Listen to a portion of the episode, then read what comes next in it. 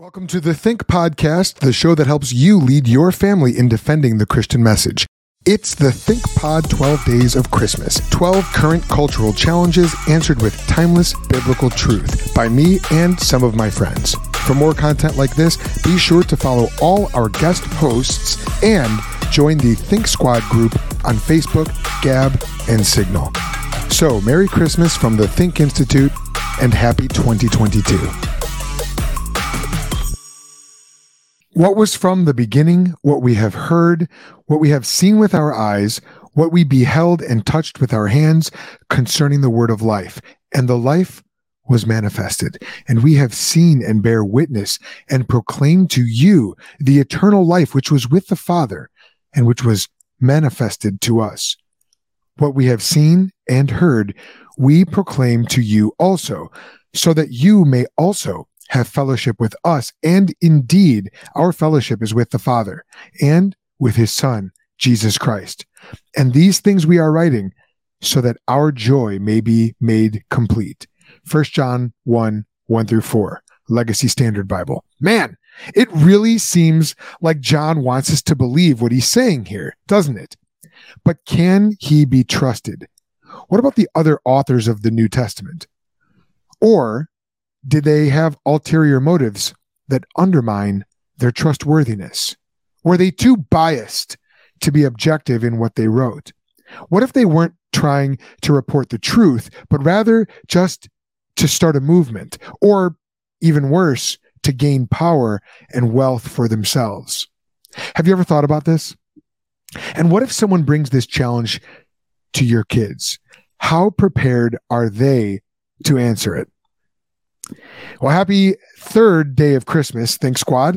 I'm Joel Sedeckes, host of the Think Podcast and founder and lead teacher of the Think Institute. I'm a former pastor, and I want to help you answer this challenge. Can the Bible's authors be trusted? To do that, we're going to discuss 3 points. 1, without God, what's wrong with bias?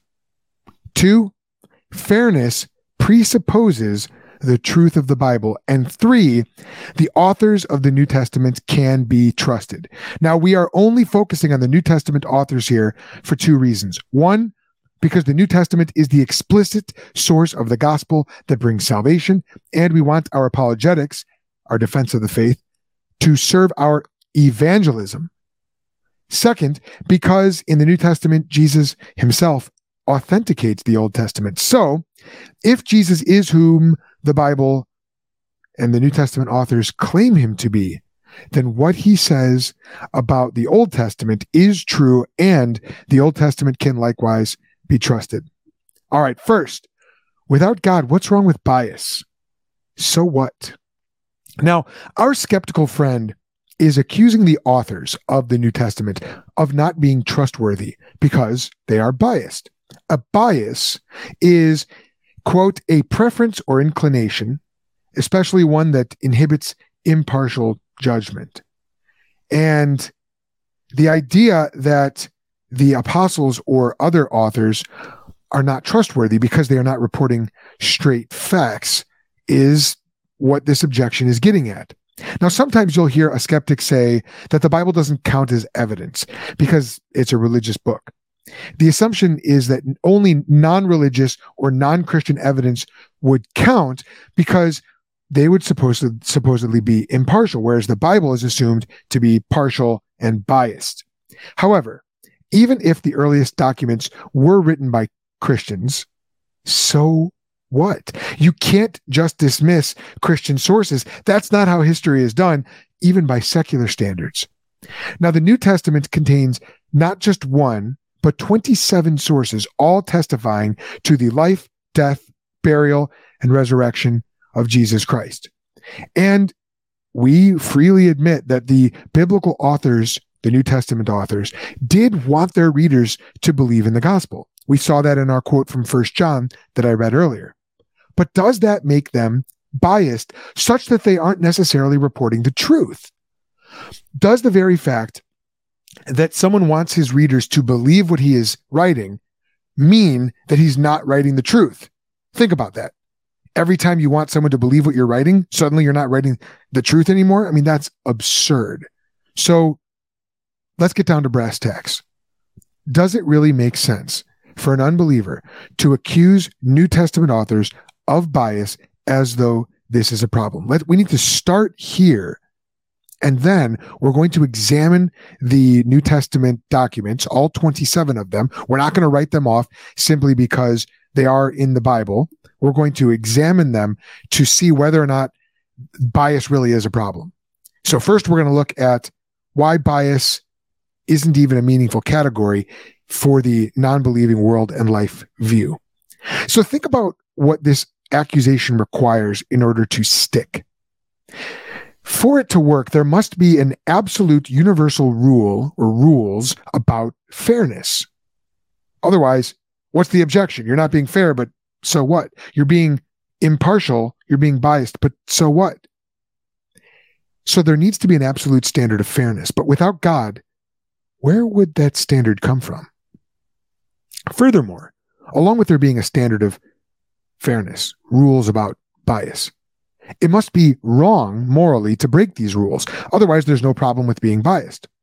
But without God, what is the absolute universal standard of rightness by which we could judge it wrong to be biased? Without God, what makes impartiality better than partiality? Now, that might sound a little absurd to you, but we all take it for granted that partiality is bad and impartiality is good. Why? Have you ever stopped and thought about that? It's not an absurd question to ask, because every belief that we have has to be in alignment with our fundamental beliefs about the world. So it must be wrong to break the rules of impartiality. And the problem is further compounded, it's complicated, if our friend believes that human beings are merely the product of time and chance acting on matter through an unguided process. In other words, if our friend is a Darwinist, an evolutionist, along with being an atheist, well, there's some major problems here. Why would anyone think that a random process of evolution would produce truth or an ability to make judgments about what is right and wrong? Where do these judgments about these rules come from? So this objection begins with a view, a perspective that excludes God right from the start, and therefore it can't make sense out of why bias is even a problem. So although the unbeliever might want to come to you and say, first of all, I reject the biblical sources because they're in a religious book. Well, that's not how history is done.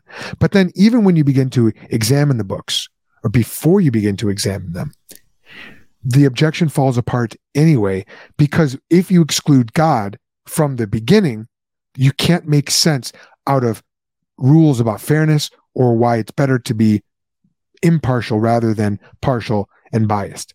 This objection has no teeth. It doesn't stick.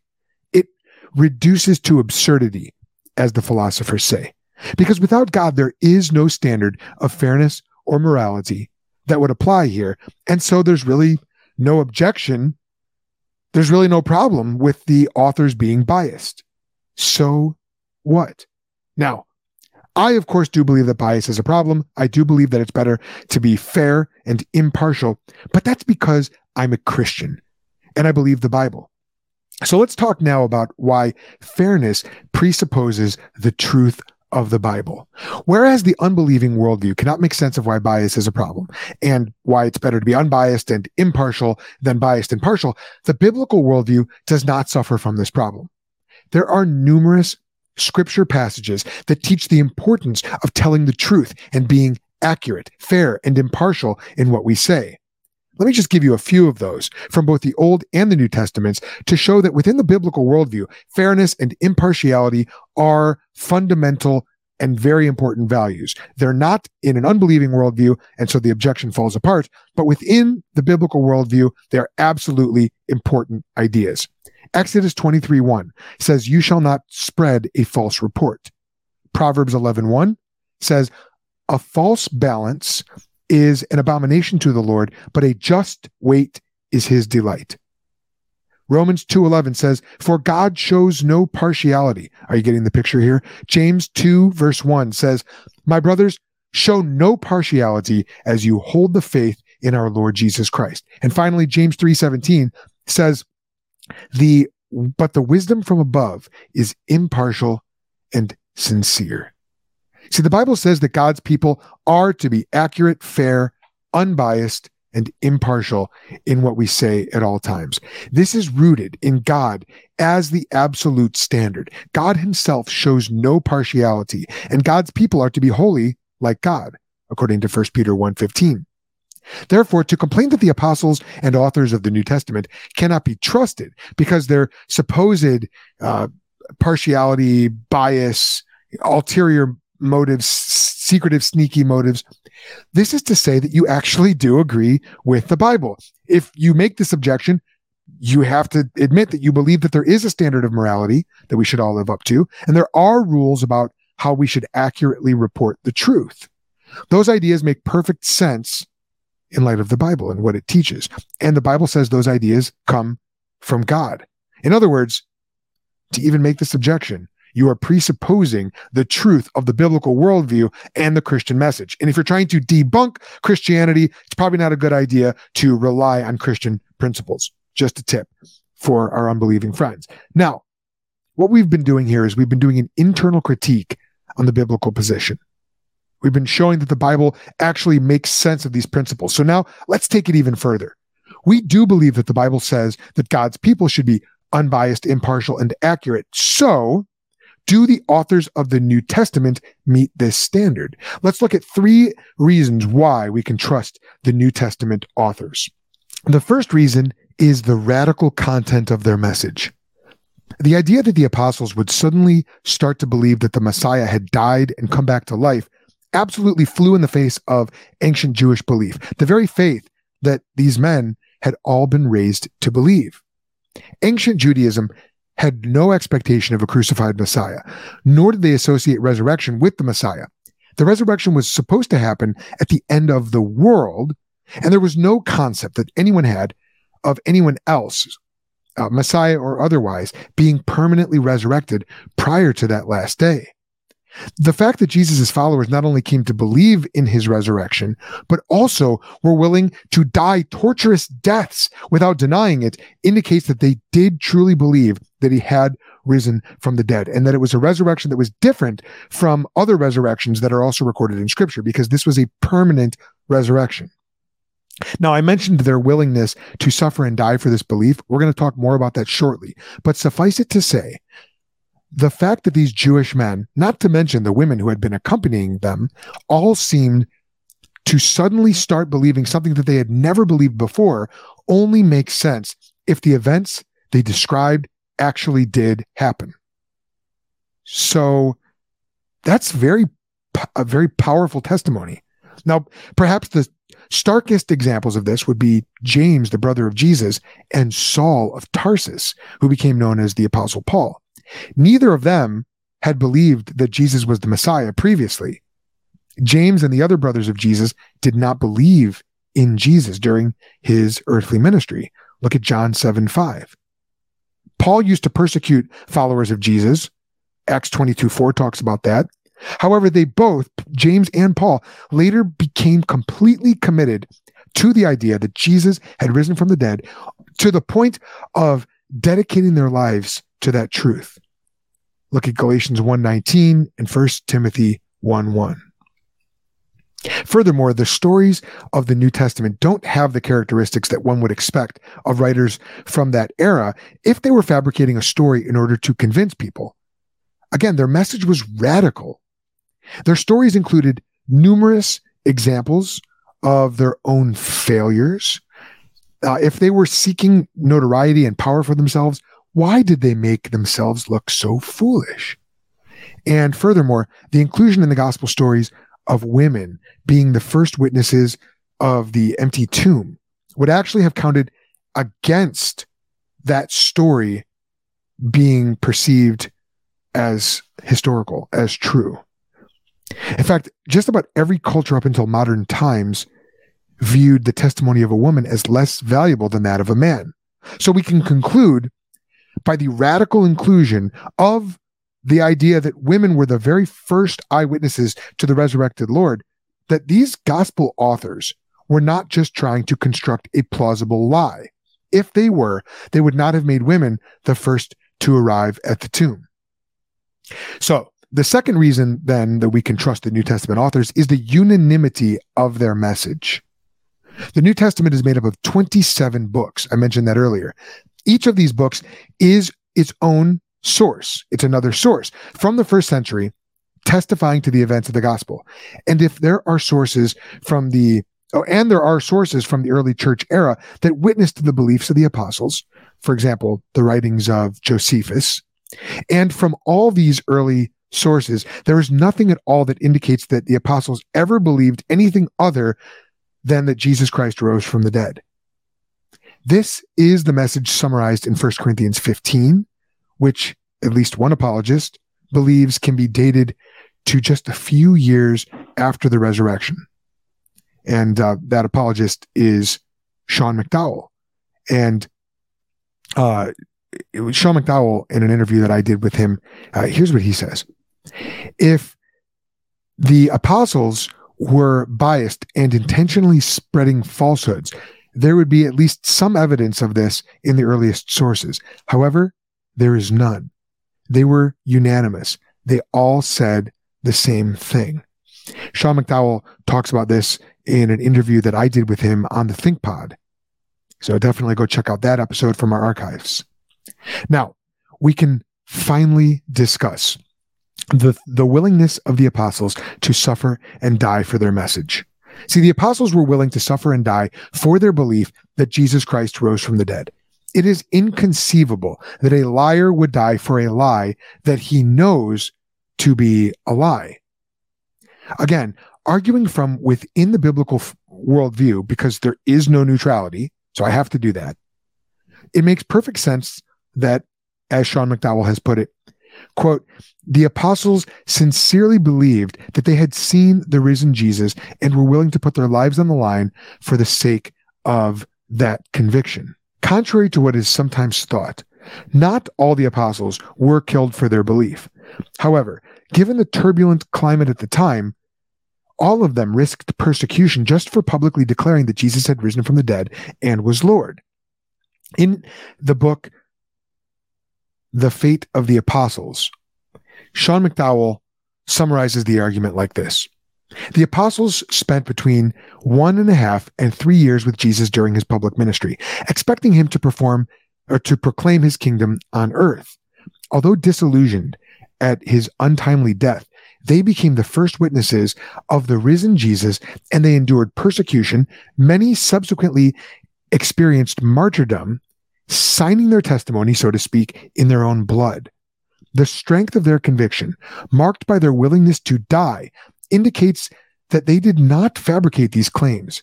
Rather, without exception, they actually believed Jesus to have risen from the dead.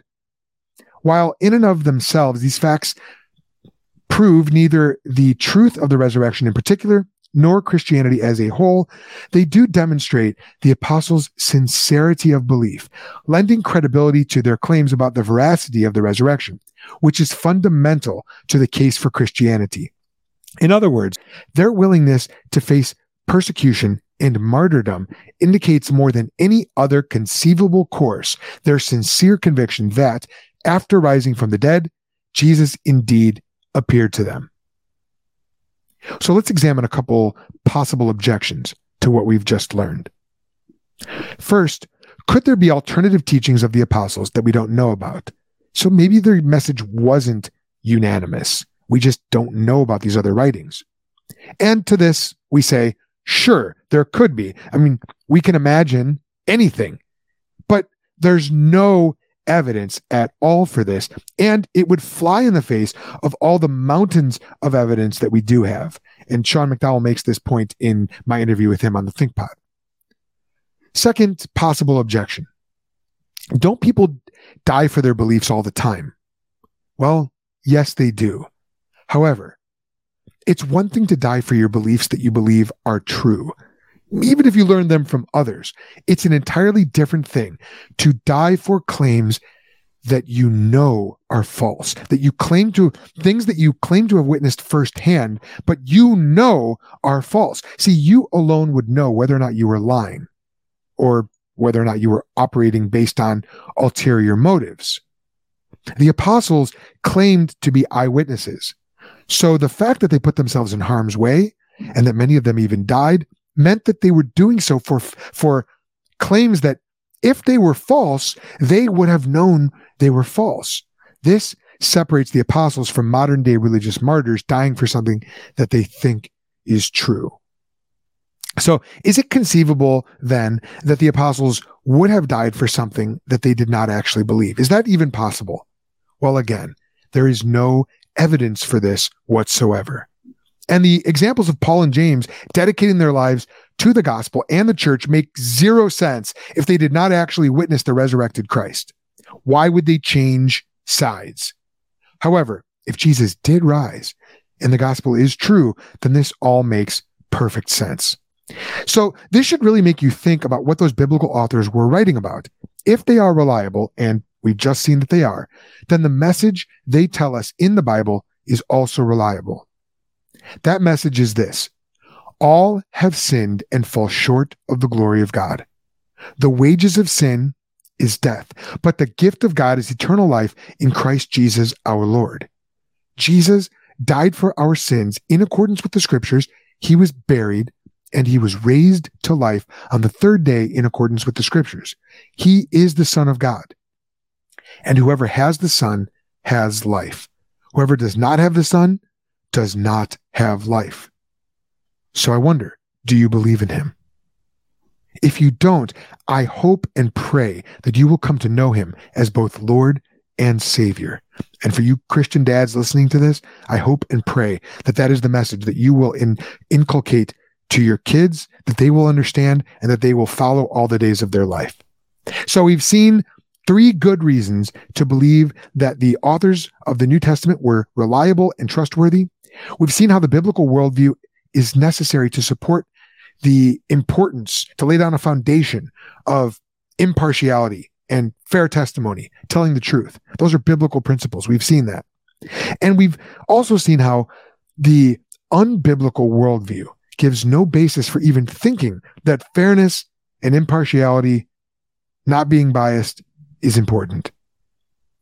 So as we put it earlier, what's wrong with bias? So what? Well, I think we answered that question, and we can rest assured that God's word is reliable. He breathed out every single word of it, and we can trust him.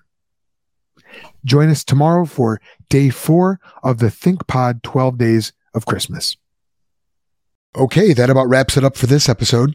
The Think Podcast is a production of the Think Institute and is produced by yours truly, Joel Sedeckes. The Think Institute operates under Church Movements, a ministry of Crew under the division of Crew City.